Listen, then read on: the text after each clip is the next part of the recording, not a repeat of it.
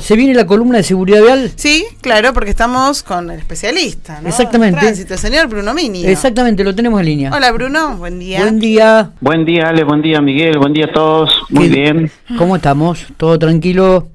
Tranquilo, trabajando en estos aspectos que hacen al, al tránsito y preguntas que llegan, inquietudes para ir sacando dudas. Claro. Y bueno, por ahí agregamos nosotros algunas cosas.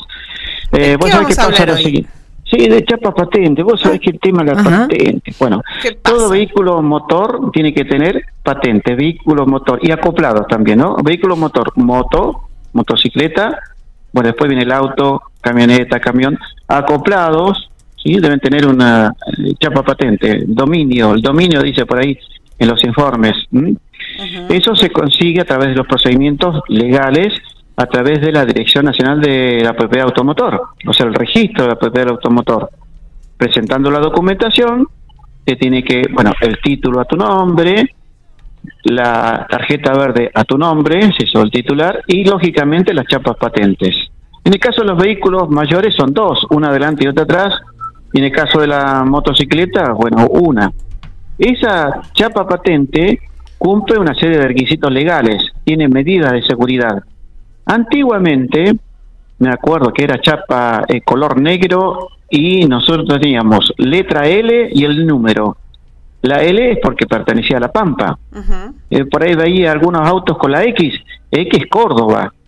Después veíamos con la C, C Capital. Y así sucesivamente cada provincia tenía. Sí. Pero con el tiempo el, el- el formato, el color cambió. Viene blanco en el borde, negro en el centro y las letras, pero no eran solamente números o con una letra, sino que es alfanumérico, con lo cual cambió el método de este, identificar a los vehículos. Se trataron de poner a- en el marco del Mercosur, porque son parecidas a otros países.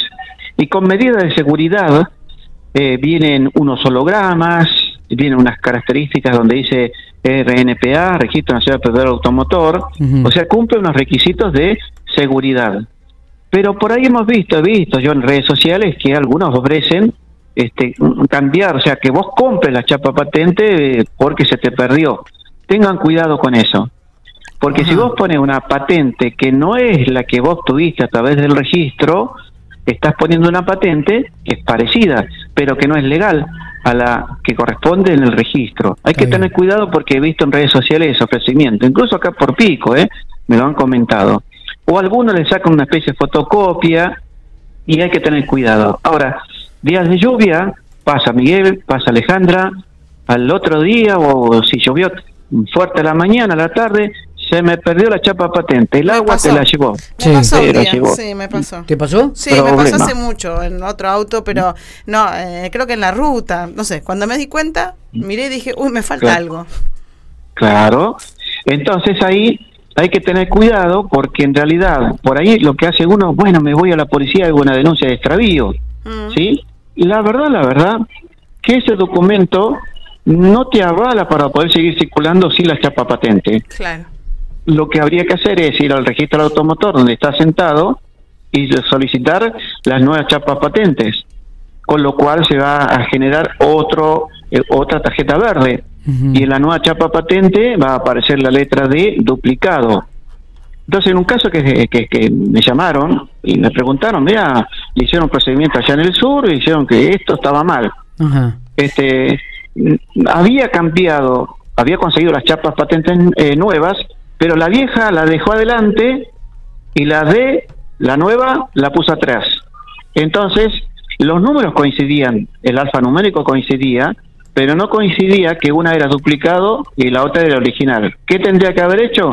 Las dos chapas patentes, ponerla en el vehículo. ¿m? Está y mientras llegan las chapas patentes, al hacer uno el trámite ante el registro del automotor, te dan una especie de una cartulina legal con sellos y todo, Sí. que es una especie de patente provisoria mientras llegan las placas, lo- lo- lo- lo- lo- lo- lo- los metales, digamos, nuevos. Eso es lo legal para el control en la vía pública cuando se extravió, se rompió o, o te la robaron, porque ahí está el otro tema también de los autos mellizos, para certificar ante la autoridad que estás en regla. O sea, la, la, la exposición no es lo legal, corresponde lo que da el registro de la propiedad del automotor. Está. Lo digo porque me están preguntando acá en el curso sobre estos temas, ¿no? Claro, claro, claro. Sí, sí, sí, para tener cuidado y Bien, para saber qué es lo que tenemos que hacer, ¿no? Sí, cuando vas al registro del, auto- ah, del automotor tarda unos días, pero te dan un papel que tenés que ponerlo Claro. en visible. ¿no? Visible, visible, exacto.